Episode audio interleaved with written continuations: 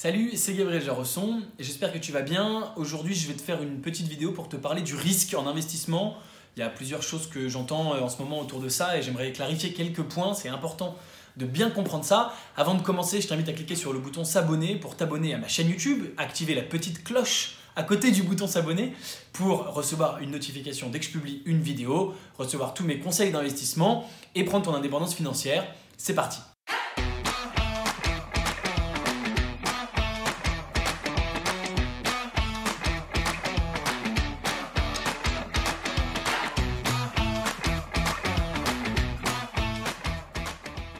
J'entends donc souvent un certain nombre de choses autour de la notion de risque et je me rends compte, enfin j'ai l'impression que c'est pas toujours très bien compris et donc je voulais faire une petite euh, vidéo pour préciser tout ça.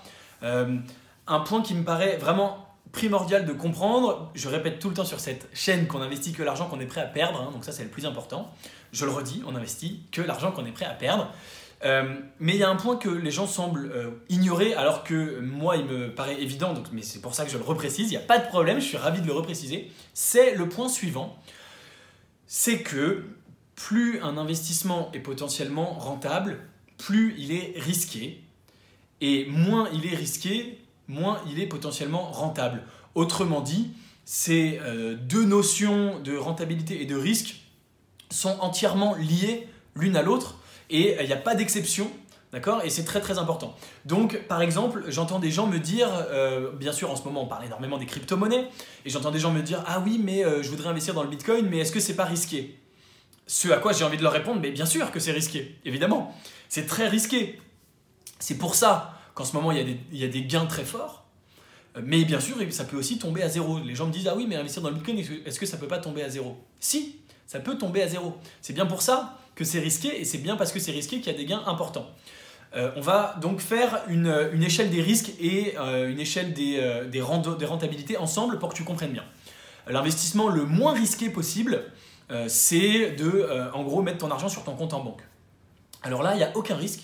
L'argent ne va pas disparaître, il est même carrément garanti par l'État français jusqu'à 100 000 euros par banque, c'est-à-dire que même si la banque ferme et fait faillite, l'État français te rembourse et donc, il est safe, safe, safe. Euh, le seul truc qui puisse arriver, c'est euh, une dévaluation de l'euro, euh, mais ce qui est quand même très très peu probable si tu as un compte en euros. Si tu une plus petite monnaie, c'est un tout petit peu plus probable, hein, si c'est parce que l'euro c'est toute l'Europe, donc bien sûr on a mis toutes nos forces ensemble. si c'est, je sais pas, la monnaie du Swaziland, c'est peut-être un petit peu plus risqué. Il y a des monnaies, la Colombie par exemple, la monnaie en Colombie qui se dévalue pas mal, l'euro, le dollar, il y a peu de risque. Mais en échange de ça, quelle est ta rentabilité sur ton investissement quand ton argent est dans ton compte en banque? Zéro. Ou si tu l'as mis sur un PEA, 0,75%. Euh, Donc c'est très très très très faible. Mais en échange de ce faible rendement, tu as l'assurance que tu n'as absolument aucun risque. D'accord? Ensuite, on passe dans les catégories un petit peu plus risquées. Tu as les bons d'État, les obligations, euh, tu as les placements euh, en bourse dans les SICAV, les choses groupées, etc. Alors là, grosso modo, tu as un risque un petit peu plus élevé et un potentiel de rendement un peu plus élevé. Grosso modo, tu peux espérer faire 10% par an, ce qui est déjà beaucoup mieux que 0,75% du PEA, évidemment. Donc, euh, c'est mieux, tu gagnes un peu plus, mais tu as un risque un peu plus fort. C'est que s'il y a une crise boursière comme on en a eu en 2001, comme on en a eu en 2008, les valeurs s'effondrent et tu peux perdre jusqu'à 50% à peu près, ou même un peu plus ça dépend, c'est du cas par cas. la crise de 1929, c'était beaucoup plus que ça, de ton épargne. Donc, euh, c'est des crises qui se produisent pas tous les quatre matins, euh, mais qui peuvent se produire. Et donc, encore une fois, il y a ce risque-là, un certain risque, notamment pour la bourse. Hein. les bons d'État, c'est moins risqué, mais tu peux aussi avoir une explosion de la dette de l'État, etc.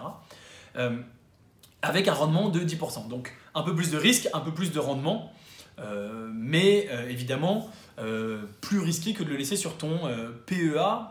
Voilà. En fait, le rendement est la rémunération d'un risque. C'est ça que euh, j'essaye de te faire comprendre et de te dire. C'est que finalement, en le mettant ton argent en bourse, tu acceptes de prendre un risque. Le risque, c'est que bah, s'il y a une grosse crise euh, mondiale, boursière, économique, eh bien, tu perds une, partie significative de euh, ton épargne, de ton argent. Et donc, en rémunération de ce risque, tu as un rendement. D'accord? Maintenant, après, on passe dans les trucs très très risqués, les startups. Les startups, c'est hyper risqué. 9 startups sur 10 échouent.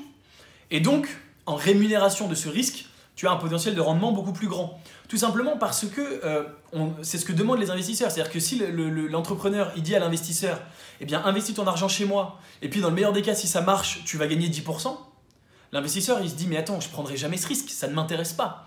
Puisque 10%, euh, je peux l'avoir en bourse et il y a beaucoup moins de chances que la bourse se plante que ta startup qui vient de se créer se plante. Une startup qui vient de se créer a beaucoup de chances de se planter. Donc en échange, l'entrepreneur est obligé de lui promettre la lune, mais ce n'est pas des promesses dans le vent, c'est des vraies promesses, en lui disant bah je te donne euh, non pas quelques actions minuscules quand tu achètes en bourse, tu pas en général 10% d'une boîte, hein, tu achètes des micro-actions sur un très gros nombre d'actions.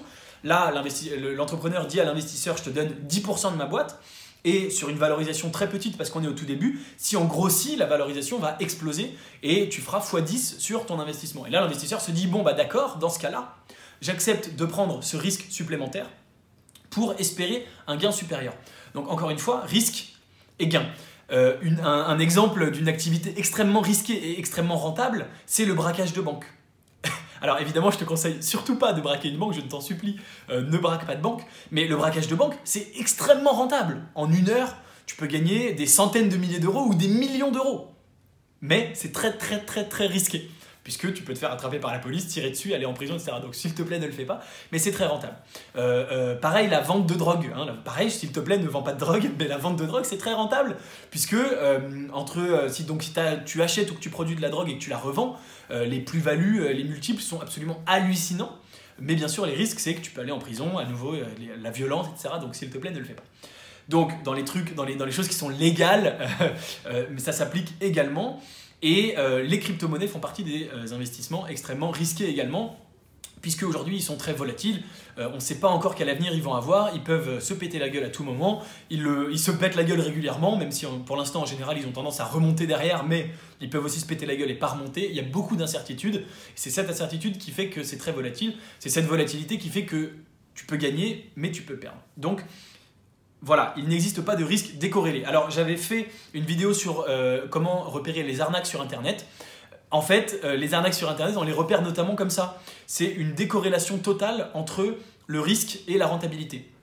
Donc en fait, si on propose quelque chose qui a l'air de ne pas avoir de risque du tout et qui est très rentable, grosso modo, soit c'est illégal, soit c'est une arnaque. Donc bien sûr, on peut te proposer euh, d'investir dans une activité de braquage de banque. Tu dis, bah, tu m'avances un petit peu d'argent pour que j'achète la voiture et des armes, et puis moi je braque la banque et je te rends plein d'argent. D'accord? Mais c'est très risqué.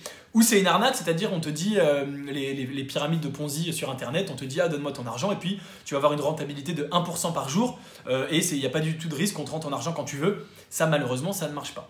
Donc des investissements décorrélés, ça n'existe pas.